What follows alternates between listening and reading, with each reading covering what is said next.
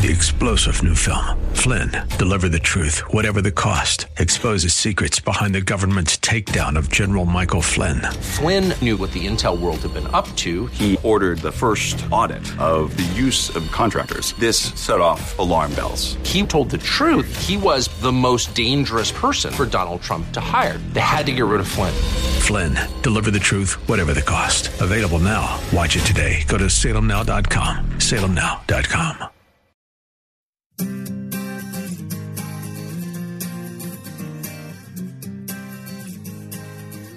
Hey, friends, welcome back to The Common Good here on AM 1160 Hope for Your Life. My name is Brian Fromm. Great to have you with us today. And we're thrilled to be joined by the author of a book coming out today called The Spirit of Our Politics.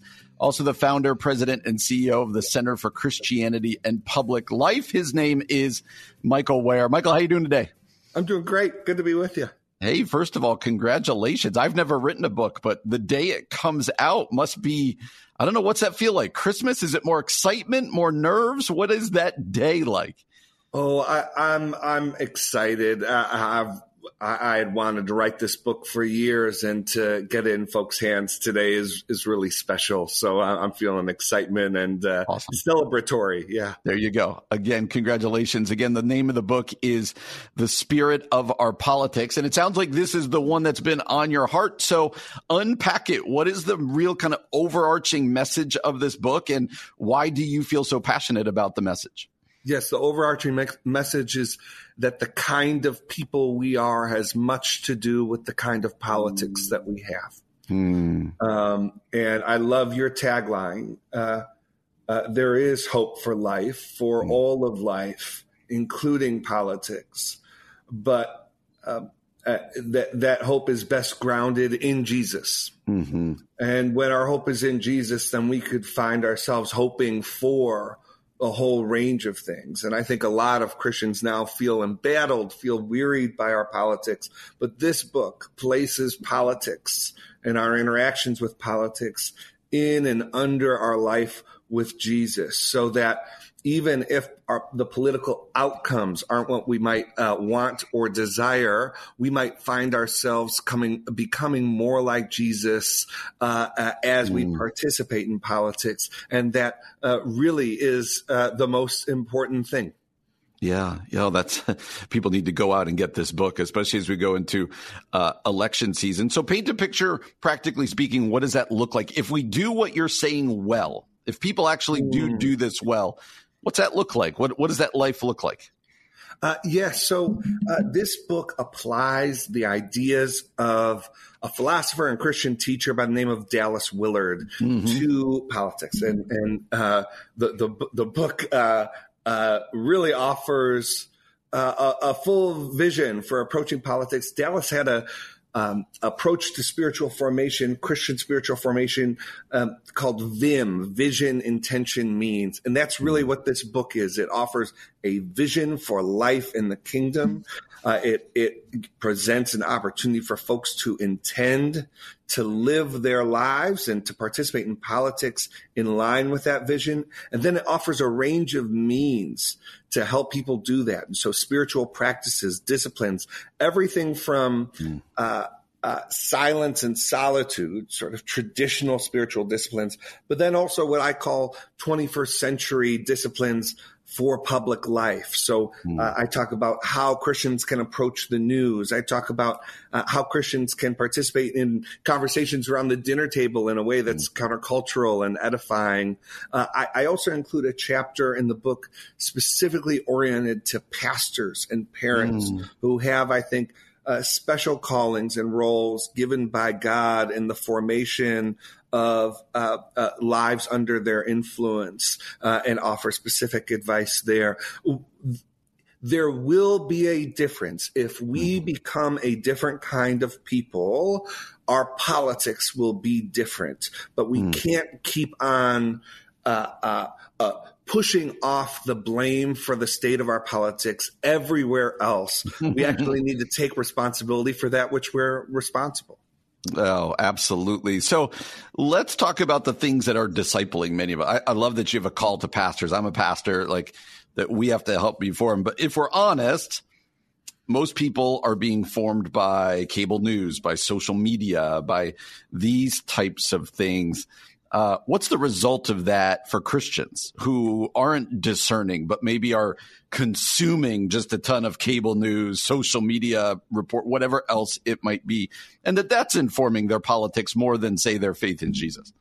Well, the consequences for our public life and our politics are disastrous. It, it, yeah. it means that we're means that we're robbing uh, our our politics and our neighbors from Christian resources that are desperately needed. Uh, mm. I uh, Dallas Willard defined joy as a pervasive and constant sense of well-being.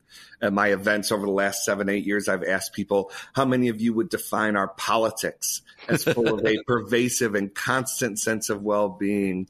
And it, it's a laugh line. I, I, get why it's a laugh line. We have to ask ourselves why that why is. Yeah. And, and, and, and, and what would it what would it mean for our public life if Christians were the ones that brought a pervasive and constant sense of well-being to the public square? And so our public life would change radically. But again, most importantly, uh, uh, we would be putting on the things of Christ. Mm-hmm.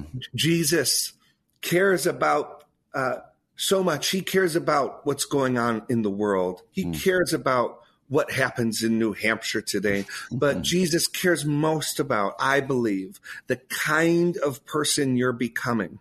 Mm. Uh, and you do not become uh, uh, uh, you, uh, the person you become is not separate from what you do and what you think about politics. Yeah, yeah. You, there is no political you. There's just you. And if mm. Christians don't contend with what our politics is doing to us and what we're doing in our politics, then whole life di- discipleship simply does not make sense. It's made yeah. incoherent. Yeah, yeah. Oh gosh, that's so good for this such a time as this. Uh, let me go the opposite direction. And there's, I've been reading this on Twitter. You know, we're kind of feels like it's Biden and Trump, and there's a lot of people that are very discouraged about that. Yeah. And uh, I've seen a lot of well-known Christian people kind of like I'm out, kind of uh, a I'm removing myself from the political process. It's kind of like this escape this escapism, whatever else it might be. I'm just going to focus on Jesus, kind of the opposite of what we said before of all the people being inundated by social yes, media yes. and, and uh, cable news. What would you say to the person who's like, I, I'm, I'm, I'm, I'm out of the political world. I don't care anymore. I'm not even going to vote.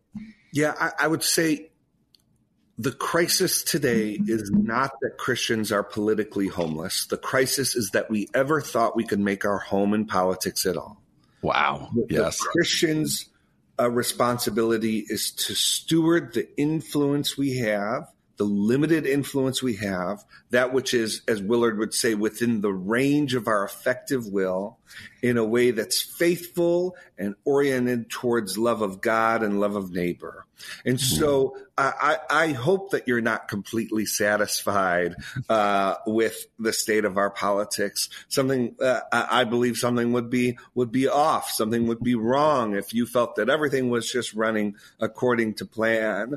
But as Christians, we've been given this influence by our country and its laws, but by God, by the by the fact that He's He's placed us in this time and, and in these circumstances, yeah. and our responsibility to, is to steward the responsibility we've been uh, given in the way that we discern to be uh, most faithful. Uh, most helpful and loving uh, towards our neighbors. Uh, and there is no pat answer to how to do that. Right. That is the Christian life. Yes. We, we discern, we discern with community. We consult with scripture and, and, the Lord is not hovering over you at the voting booth, mm. making sure you make the right decision and, and grading you. No, no, just, just uh, place your will and your heart at his disposal and yeah. he will make good use of it. Amen. Uh, this feels like it's got a prophetic turn to it. So let me just ask you this with like the last minute we have. Uh, and I'm guessing the answer to this is yes. Otherwise, you wouldn't have written this book. But are you hopeful? Are you hopeful for the church? Are you hopeful for the church? yeah the Church of America? Are, are, do you still have hope? I, I do. I do. I, I believe uh, uh, Jesus runs the church, and I believe mm. he is completely competent. I believe he is brilliant. I believe that he is um, he is worthy of our trust.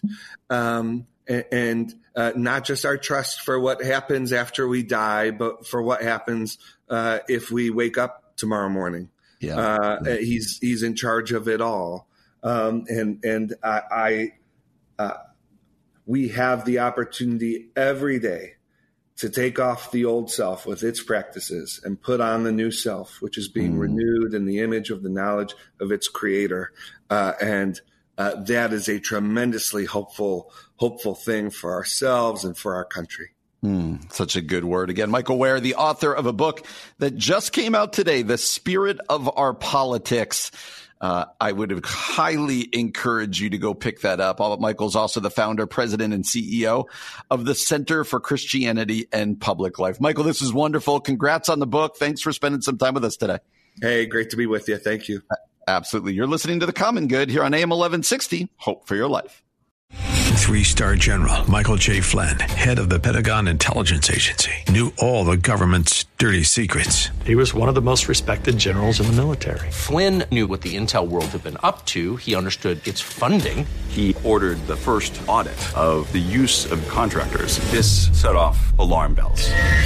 The explosive new documentary, Flynn, Deliver the Truth, Whatever the Cost, and covers the facts behind this scandal. Flynn told the truth. He was the most dangerous person for Donald Trump to hire. I find out the worst enemy that I'm going to face in my life is right here in America. They took my assessment and they wanted me to change it. And I was like, I'm not changing it. They had to get rid of Flynn with in depth interviews, archival footage, and never before seen personal records of the man behind the headlines. I just felt like I was drowning. Flynn, deliver the truth, whatever the cost. Available now. Watch it today. Go to salemnow.com. Salemnow.com.